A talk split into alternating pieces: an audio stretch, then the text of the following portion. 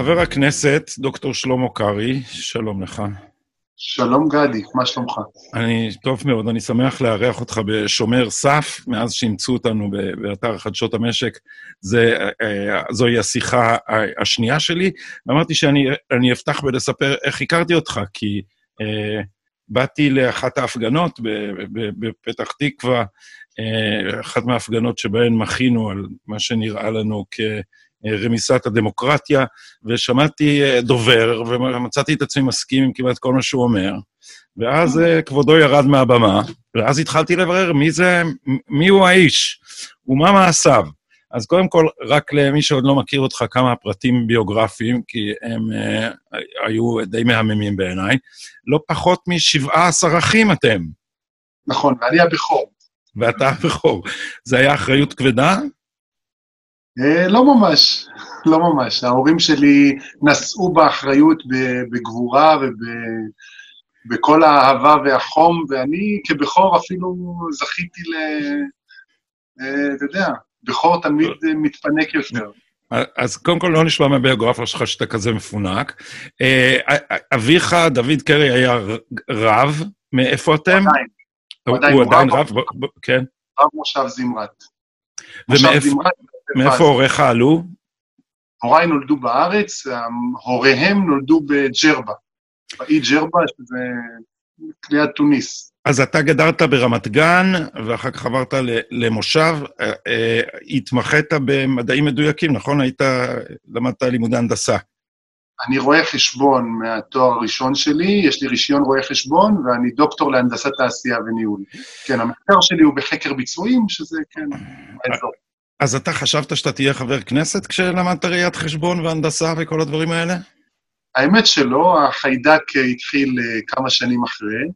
כן, מי, האמת שיותר אה, בשנת 2015, אחרי הבחירות, הרגשתי ש, שצריך, אה, שיש לי מה לתת, שאני רוצה לשרת. ראיתי מאז כמה שנים לפני כן הייתה את מגבלת שליש הפריים עם הבנקים, וראיתי איך אנשים מתקשים ואיך בעצם אין מענה, כמה שאתה מנסה להגיע ואו מחוסר עניין, או לפעמים מחוסר אה, הכרה מספיק. אתה יודע, אני באתי מהפריפריה, אני גדל עם אנשים שלא לא עם כפית של אה, זהב בפה.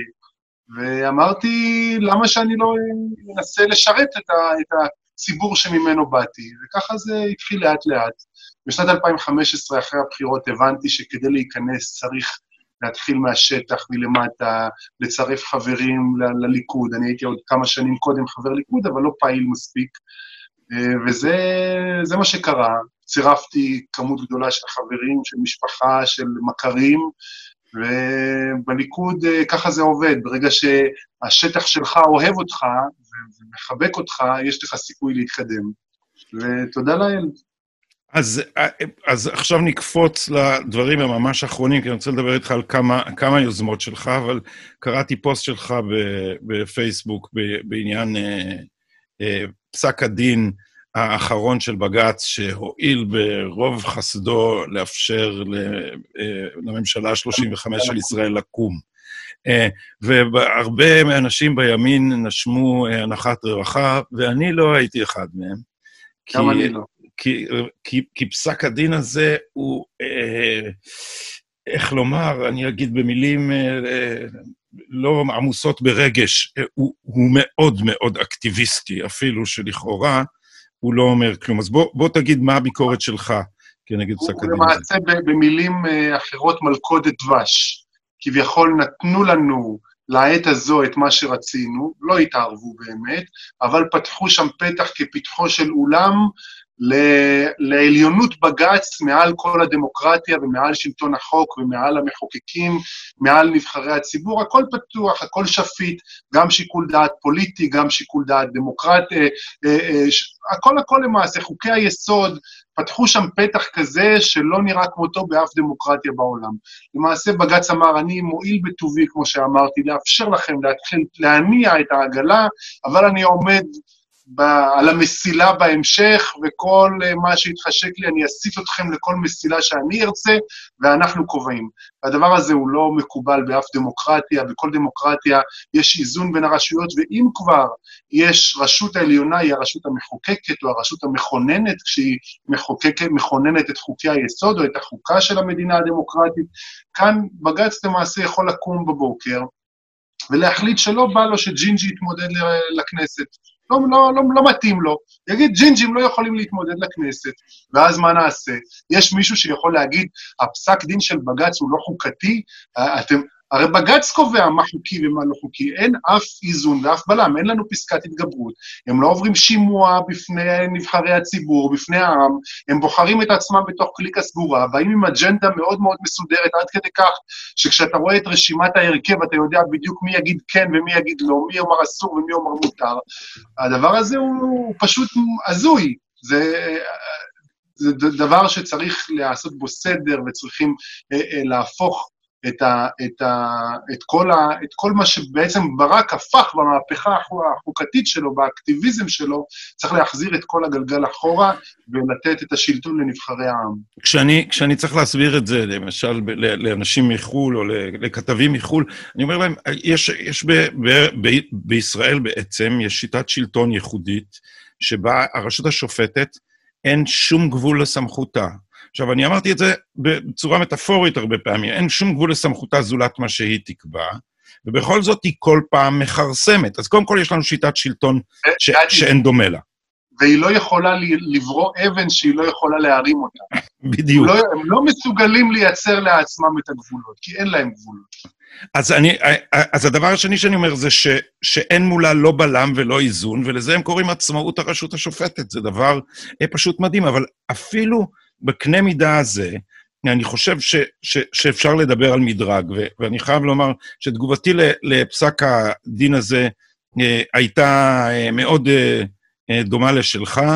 אני מקווה שאני עם המסך הנכון, אז אני אראה אותו לצופינו, אה, כי חלק מהדברים פה הם ממש מסמרי שיער. אז ברשותך, אני, אני אקרא פסקה ונדבר עליה. אה, הפסקה הזאת, שכאן במרכז המסך, מדברת על זה שהגורם בעל שיקול הדעת החשוב במינוי אה, אה, איש שעל, על, עליו יוטל להרכיב ממשלה, הם חברי הכנסת. ואז כתוב בזה כך, בהקשר זה נקבע כי ההחלטה לבקש מנשיא המדינה להטיל מלאכת הרכבת הממשלה על חבר כנסת פלוני היא החלטה הכרוכה בהפעלת שיקול דעת פוליטי רחב. היא נועדה לתרגם את דין הבוחר לכדי תמיכה באחד מחברי הכנסת לתפקיד ראש הממשלה, וזאת באמצעות רוב מתוך חברי הכנסת התומכים בבקשה. עניין זה מצוי בלב-ליבו של ההליך הדמוקרטי. התערבות חיצונית בהליך זה יש בה משום פגיעה מהותית בעקרון הכרעת הרוב העומד בבסיס שיטת המשטר שלנו. ולכן, אומר בג"ץ, מכאן נגזר שגם היקפה המצומצם ביותר של הביקורת, הש... מכאן נגזר גם היקפה המצומצם ביותר של הביקורת השיפוטית שניתן אה, להפעיל במצבים חריגים ונדירים ביותר ולנסיבות קיצוניות בלבד, שהמקרה דנן אינו נמנה עליהם. כלומר, אה, בעברית, בג"ץ אומר שבמקרה הזה הוא אה, לא מתערב, אבל שיש לו זכות להתערב בשיקול דעתם של חברי הפרלמנט, זה מה שכתוב פה, נכון? אני טועה.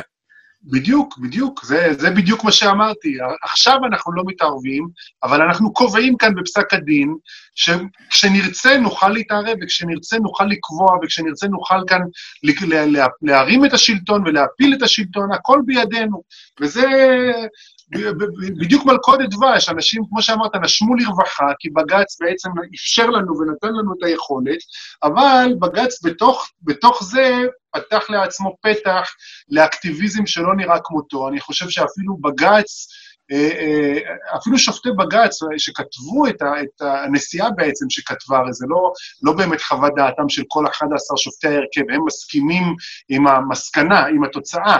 הם לא, מס, לא כולם מסכימים עם דברי הנשיאה, מן הסתם כשנראה את חוות דעתם, אנחנו נראה איך חוות הדעת מתפלגת לשניים, חלק מסכימים שיש את האקטיביזם העליון של בג"ץ, אותם שבעה או שמונה שופטי הרכב, והשמרנים יותר מבינים את מקומם ויודעים שה... בג"ץ, הוא בעצם צריך לפרש את החוקים, להעיר את החוקים, לבחון אותם אולי אה, לאורם של חוקי היסוד, וגם זה לא בטוח, זה אולי יהיה נכון כאשר יהיה בית משפט לחוקה, כאשר השופטים יהיו גם כן נבחרי העם, נבחרים על ידי נבחרי הציבור, עומדים, עומדים בפני שימוע, אבל נגיד שזה מה שבסדר עד היום, שהם בוחנים לאור חוקי היסוד.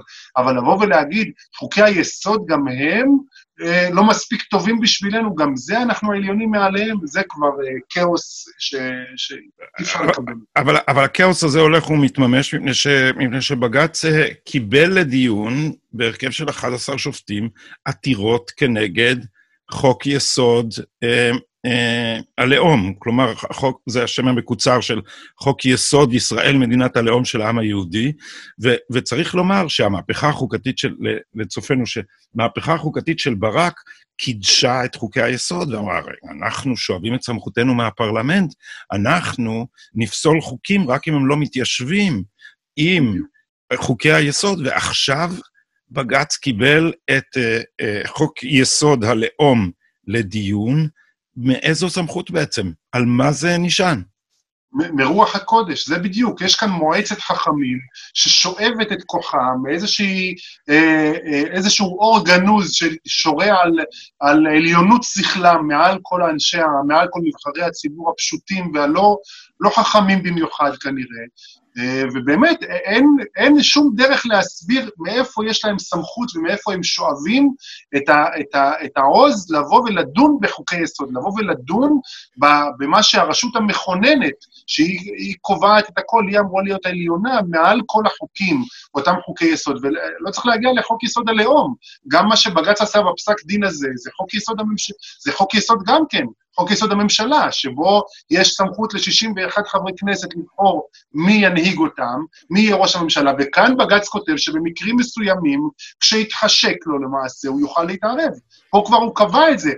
חוק יסוד הלאום רק קבע דיון, הוא עדיין לא פסל אותו. פה למעשה בג"ץ פוסל את חוק יסוד הממשלה. הוא אומר, זה שכתוב ש-61 חברי כנסת יכולים לבחור מי ינהיג אותם, זה המלצה בלבד בעינינו. כשאנחנו נרצה, אנחנו גם את זה נפסול. Uh, הדבר השני שהקדים אותי בפסק הדין הזה, זה, ישנה פסקה, אולי כדאי שאני אנסה לשלוף אותה. קודם כל, הייתי צריך לומר, ולא אמרתי, שזה תמצית נימוקי פסק הדין, כמו שאתם רואים, כי בגלל קוצר הזמן, ואכן זו כנראה, כפי שאתה אומר, uh, דברי הנשיאה. אבל uh, מה שהפתיע אותי, הדבר האחר שגרם לי לבלוע בקושי, אני צריך לעשות חיפוש כדי למצוא את זה, זה דרעי. אה, אה, אני לא מוצא. אבל בכל אופן, מה, ש, מה שנאמר פה זה שהנה, אה, אה, אשר לשאלה הראשונה, נקבע כי ככל שהדבר נוגע לתנאי הכשירות הקבועים בחוק, כתב אישום התלוי ועומד נגד חבר כנסת אינו מונע הטלת תפקיד הרכבת הממשלה עליו, וכפועל היוצא מכך את מינויו לעמוד בראשה. עם זאת, בית המשפט הדגיש כי משוכת הכשירות איננה סוף פסוק, וכי ככל שהדבר נוגע לתפקידים ציבוריים, נקבע זה מכבר בפסיקה העיקרון לפיו כשירות לחוד ושיקול דעת לחוד, כפי שנפסק בעבר, למשל בכל הנוגע למינוי שרים, סוגריים הלכת דרעי-פנחסי. ולמה בלעתי את הרוק כשקראתי את הדבר הזה? כי הלכת דרעי-פנחסי היא המצאה של, של בית המשפט של אהרן ברק יש מאין. אה, אה, הכנסת במפורש הגיבה לדבר הזה וחוקקה תיקון בחוק יסוד הממשלה, וכתבה שם, שר יכול לכהן עד שנפסקה, נמצא אשם בבית דין. ראש הממשלה יכול לכהן עד שנמצא אשם בערכאה האחרונה, פסק דין חלוט שיש עמו קלון. והנה בית המשפט אומר, טוב, אתם אמרתם שבוטל אה, דרעי פנחסי, אבל אנחנו לא חושבים שבוטל דרעי פנחסי. ושוב פעם, זה חוק יסוד. שוב פעם, בג"ץ באים ואומרים, החוק יסוד הזה לא עוזר שום דבר, לא עוזר שבאו חברי, נבחרי העם, חברי הרשות המכוננת, וחוקקו ותיקנו את זה ואמרו שהלכת דרעי פנחסי כבר לא רלוונטית. לנו זה לא משנה, מבחינתנו מה שאמרנו קדוש, אני ואפסי עוד. זה מהותו של פסק הדין. חוסר סמכות ואני ואפסי עוד. אנחנו העליונים בכיפה ואף אחד לא יכול לומר דבר שיעצור אותנו מזה. מה יותר גרוע מה, מה, מה המהות של העניין אבל? המהות גם, חוץ מזה שבג"ץ העליונים מעל כולם, הם שמים כאן מדינה שלמה שכבר עוברת עליה, עובר עליה כאוס פוליטי שלא היה כמותו, במשבר בריאותי וכלכלי חמור שלא נראו, לא נראו כמותם מאז קום המדינה. אה, שמים את כל המדינה תלו, תלויים על בלימה. בעצם המדינה עכשיו לא יודעת, הממשלה קמה כסומה באפלה, לא יודעת האם בג"ץ יאשר את הסעיף של הוועדה למינוי שופטים, או יאשר את החוק הנורבגי, או יאשר כל מיני סעיפים בהסכם הקואליציוני, הכל, הכל באוויר, הכל תלוי על בלימה, והדבר הזה משאיר את המערכת הפוליטית, הציבורית, נבחרת העם, את הדמוקרטיה כולה, תלויה באוויר. אין דמוקרטיה, תחכו למוצא פיהם של שופטי בג"ץ. וזה דבר שאני פשוט לא יודע איך לא מזדעזעות, מזדעזעות אמות הסיפים של המדינה, ואנחנו שומעים את זה רק מחלקים שבאמת הדמוקרטיה במדינת ישראל מאוד חשובה להם. אני ואתה מדברים כאילו הוויכוח הוא רק ענייני, ואני כותב כבר הרבה זמן, אה, וידידי אבישי בן חיים אה, אה, כותב כבר הרבה זמן, יש פה גם עניין סוציולוגי. יש כאן אליטה שחושבת שהיא מייצגת ערכים אוניברסליים, הרבה יותר נעלים ונאורים, ושאנחנו, המוני הישראלים, ויש לזה גם כמובן גוון עדתי, אנחנו או דתיים, או משיחיים, או פרימיטיביים, או סוגדים למנהיג, או אין לנו אג'נדה, אנחנו רגשיים, אנחנו לאומנים, אנחנו כמעט פשיסטים, ולכן טוב שיהיו אה, מבוגרים אה, אחראים. אני הרבה זמן התנגדתי ל, ל, ל, לצייר את זה במונחים הדתיים, אבל אני חייב להגיד לך שזה, שאני כנראה טעיתי. מפני, ש, מפני שיש כאן איזה דבר כזה, שאתה חוזר ואתה שומע אותו, ואומרים לך, אני, אתה יודע, אני, אני בא מהאליטה האשכנזית של ירושלים, אז שמים לי יד על הכתף, אומרים לי, טאו, באמת, מי אתה רוצה שיחליט? בניש או אפללו? מה אתה... צריך להסביר את זה, אתה לא מבין. אז, והדבר הזה קורה בעוד הקשר, וההקשר הזה הוא התקפה על הלגיטימיות של, ה, של הזהות הלאומית. האם, האם אתה חושב ש, ש, שאפשר ל, אה, להילחם את המלחמה הזאת רק במימד הענייני, או שמוכרחים גם לעשות כאן, אה, להכיר במימד הסוציולוגי שלו? תראה, זה בריא לי שכל עוד יש כל עוד בבית המשפט אה, שופטים מפרשנים חוקים שחוקקו על ידי נבחרי העם, שהם באמת נמצאים מכל קצוות העם, מכל המחנות שבה, מכל העדות ומכל הזרמים, הכל טוב ויפה. אה, אין להם, לא הם קובעים את המדיניות, הם מפרשנים את המדיניות. אבל ברגע שבג"ץ רואה בעצמו כקובע מדיניות, הדבר הזה הוא בהחלט אה, נוגע, ל, ל, כמו שאמרתי קודם, הם מגיעים עם אג'נדה סדורה, עם משנה סדורה מהבית, והם מחליטים לקבוע מדיניות, הם קובעים את אותה מדיניות על פי האג'נדה הסדורה שלהם, וזה דבר שהוא לא מתקבל. ולכן, אם באים, אם רוצים שלבג"ץ תהיה סמכות לשפוט חוקים לאורם של חוקי היסוד, לבחון חוקים לאורם של הערכים ש... שמדינת ישראל מושתתת עליהם, בג"ץ צריך להיות אה, נבחר על ידי הכנסת. ברגע שהוא ייבחר על ידי הכנסת, אז גם, אגב, באותו, באותה הצעת חוק של בית המשפט לחוקה, אז יש שופט אחד באותו בית משפט מהצ'רקסים, ויש שופט אחד מכאן, יש רשימה סדורה שהוא לא, לא מכניסה שם עדות אמנם, אבל כן מנסה לייצג ולתת מגוון רחב לאותם שופטים של בית המשפט לחוקה, כי מבינים שברגע שאתה בא לקבוע מדיניות, ככה, ככה אנחנו אה, באותה הצעת חוק. ברגע שאתה בא לקבוע מדיניות, אתה צריך שהמדיניות תשקף את מגוון, את כל, את כל חלקי העם.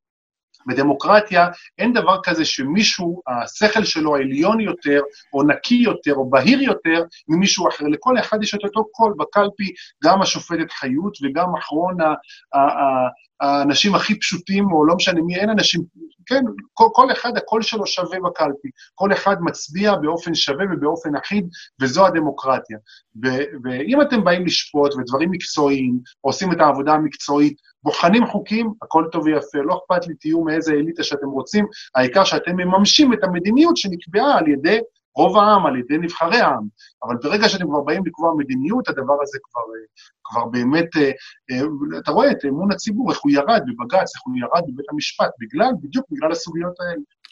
אה, מימד אחר של כל המאבק הזה הוא, הוא תקשורתי, וגם בזירה הזאת היית פעיל, וקראתי דברים שלך אה, חריפים כנגד אה, קיומו של תאגיד השידור הציבורי ונגד גלי צה"ל. בוא, בוא תתאר את, ה, את התפיסה שלך בהקשר הזה בכמה מילים. טוב, כאן ה, ה, זה יותר נובע מהשקפת עולם ליברלית, מכך שאני מאמין, כמו הרבה מחבריי, ששוק התקשורת צריך להיות שוק חופשי. אין צורך, אם נלך לגלי צה"ל, באף מדינה בעולם, חוץ מצפון קוריאה, אין רדיו של הצבא. אה, ומילא, אתה יודע, מילא אם, אם באמת הרדיו היה של הצבא, אבל מה שקורה כאן זה שהצבא הוא של הרדיו. מה, הרדיו לא מייצג שום דבר משל גלי צה"ל, חוץ מזה שחיילים עובדים שם בחינם, על, חש, על חשבון הציבור, ושהתחנה הזאת מתוקצבת ב-50 מיליון שקלים בשנה, חוץ מכוח האדם הבלתי מוגבל הזה, ואין שום, שום עניין, אין שום ערך צבאי חוץ משעה של דשים לחיילים ביום שישי או משהו כזה, שזה כל תחנה אחרת גם יכולה לעשות. ולכן אין שום סיבה לבזבז כספי ציבור. הרי שתי התחנות הארציות היחידות שיש, הן תחנות שממומנות על ידי הציבור ומונעות כל תחרות בשוק הזה. אין לך היום תחנת רדיו ארצית שיכולה להיפתח לתחרות, היא לא יכולה להתמודד מול תחנות שמתוקצבות בצורה כל כך רחבה על ידי הציבור. כנ"ל לגבי תאגיד השידור הציבורי. גם כן, אין שום סיבה להוציא 850 מיליון שקל בשנה על תאגיד שידור בעיתות כאלה שבו, שבהן יש רב גוניות ורב תרבותיות גם בלי תאגיד השידור הזה. יש לך מגוון רחב של ערוצים, אינטרנט פתוח באופן חופשי, נטפליקס, אתה משלם עליו, ואתה מקבל כמעט את כל המגוון שאתה רוצה והרבה יותר ממה שיש בתאגיד השידור, כמעט באותו מחיר שאנחנו כאזרחים בסופו של דבר מממנים באופן ישיר ועקיף את תאגיד השידור הציבורי הזה. והרייטינג שם גם לא משהו, ומדי פעם יש כל מיני אה, פרשות כאלה של כמו הסרטון ההוא שהיה באירוויזיון, וכמו היום הזיכרון של הפלסטינים, כל מיני דברים שלמה אנחנו צריכים לממן אותם, בשביל מה? למה לא לפתוח לתחרות, להסיר רגולציה, לתת לאנשים לשלם על מה שהם רוצים לצרוך? אני לא רואה ערך מספיק אה, אה, שיכול, שיכול לשכנע אותי למה לבזבז כל כך הרבה כסף מכספי הציבור. אה, לפני שאנחנו נפרדים, דבר אחד הממשלה הזאת כנראה כן תוכל לעשות, וזה לספח את הבקעה, או להכיל את החוק הישראלי על הבקעה. להכיל ריבונות. מה, מה עמדתך בנושא הזה? אני חושב שזאת בשורה. אני חושב שהחלת ריבונות אתה יודע, אנחנו בדיוק קם אה, השבוע, תקום השבוע, בעזרת השם, ב-14 במאי, ממשלת, הממשלה הבאה, שזה בדיוק 72 שנות חמה מאז ה-14 במאי של 1948. 48, כן, תאריך יפה. כמו אז, כן, בממשלה הזאת, אנחנו נכיל ריבונות, את הריבונות של מדינת ישראל, על חלקי ארץ נרחבים, אה, לפי מה שפורסם ולפי מה שנראה, אנחנו קודם כל מקבלים, מקבלים החלת ריבונות, מקבלים אה, חבלי ארץ נוספים, דברים שחלמו עליהם אה, עשרות שנים שיקרו, וכנראה שלא נצטרך לתת כלום, כי הפלסטינים לא מוכנים בכלל להקשיב ולא יושבים למשא ומתן, הם צריכים לעמוד בכל כך הרבה תנאים כדי לקבל משהו, וכנראה שזה לא יקרה. בכל מקרה, אה, מה שקורה זה, קודם כל אנחנו מכילים ריבונות, אחר כך ירחם השם, נראה, נראה מה יהיה. מה שמגיע לכנסת ולממשלה זה קודם כל החלת הריבונות. והדבר הזה הוא בשורה, אני מצער אותי אגב לראות שימינה אה, אה, לא מצטרפים אלינו, אה, אותה ימינה שבנט לפני כמה חודשים אמר אה, שהוא אה, נוותר בינתיים על הריבונות לשם האחדות, אה, בפוסט שהוא פרסם, בשביל אחדות אפשר להקפיא את הריבונות עד, ש, עד שתעבור ממשלת האחדות הזו, אז עכשיו כשיש לנו גם אחדות וגם ריבונות, אי אפשר לוותר על ג'ובים בשביל ממשלה כזו, אז אה, זה, זה עצוב שזה קורה, אבל... אה, אבל אפשר, אפשר, אה, אפשר להבין למה הימין מרגיש מקופח, כי אה, מפלגה יחסית קטנה קיבלה מחצית מהשרים, זה דבר, זה דבר אה, מאוד אה, דרמטי. אני, בוא נשמור את הנושא הזה לשיחה הבאה, כי אני רוצה שאלת פולו-אפ על, על מה שאמרנו עכשיו, רק בקיצור, כי לי יש ויכוחים רבים עם ידידי בן דרור ימיני. אנחנו קרובים בהרבה דעות, אבל לא בעניין הזה. אני תומך בהחלת הריבונות אה, בבקעה, כיוון שאני לא מאמין בפתרון אה, של אה, שלום עם, ה, עם הפלסטינים, אבל שואל אדם כמו בן דרור ימיני, אז מה אתה תעשה כדי שלא בסופו של דבר תבלע את האוכלוסייה הפלסטינית של, של יהודה ושומרון, ואולי חלילה תגיע קונסטלציה שנצטרך אה, לאזרח אותם? או לחלו, לחלופין, ל, ל, לייצר פה שיטת שלטון שבשמאל קוראים לה אפרטהייד. מה, מה אתה משיב לטענה הזאת? אז קודם כל, החלת ריבונות היא על שטחי C, השטחים שלנו, שבהם, אה, על היישובים היהודיים, אנחנו לא מכילים כרגע ריבונות על השטחים שבהם מתגוררים פלסטינים. נותנים להם, אה, אין איזושהי אוטונומיה אזרחית, כאשר השליטה הביטחונית, האלקטרומגנטית, השליטה אה, כמעט, כל מה שקשור לאינטרסים של מדינת ישראל תהיה בידינו. הם מתנהגו, כמו שהם מתנהלים היום אגב, הם מתנהלים היום אזרחית בפני עצמם, עם אותה רשות פלסטינית, הם ימשיכו להתנהל באותה צורה, וה, אבל מה ש... שקורה זה שהשטחים, היישובים היהודיים יהיו כבר תחת ריבונות מדינת ישראל, כבר לא יהיה בהכרה אמריקאית, באופן דרמטי שלא, שלא חלמנו שיקרה כל כך מהר. אל תשכח שלפני כמה שנים, 10-15 שנה, ראשי ממשלות כאן היו מוכנים למכור אה, את אימא שלהם בשביל, אה, בשביל שיהיה איזשהו הסכם שלום, לתת את רמת הגולן ולתת חצי מירושלים, דברים שמזעזעים ביותר, אז פה הגענו למצב שבו אנחנו קודם כל מכילים ריבונות. והדבר הזה הוא, הוא טוב, אה, אנחנו לא מתכוונים לספח אלינו כאזרחים, כמובן, אף לא את אותה אוכלוסייה פלסטינית, הדבר הזה לא עומד על הפרק בכלל. אני חושב שזאת בהחלט בשורה. אה, אז, אז אני, אני אוסיף רק מה שאני אומר בוויכוחים האלה, והוא שהשמאל שעכשיו כל כך מתרגז מזה, שוכח מה רבין אמר. רבין חודש לפני מותו נאם בכנסת ואמר, אני אגיד את זה בקיצור, מדינה מינוס. הוא אמר, אנחנו לא, נ, לא נזוז מהבקעה, ויהיה אה, אה, אה, אה, חציצה אה, גיאוגרפית בין, אה, בין המדינה מינוס לבין אה, שאר המזרח. אה, ועוד. חבר הכנסת דוקטור שלמה קרעי, אני מודה לך מאוד על השיחה הזאת, ויש לי הרגשה תודה. שאנחנו עוד ניפגש. תודה, גדי, העונג היה כולו שלי. גם שלי, תודה לך.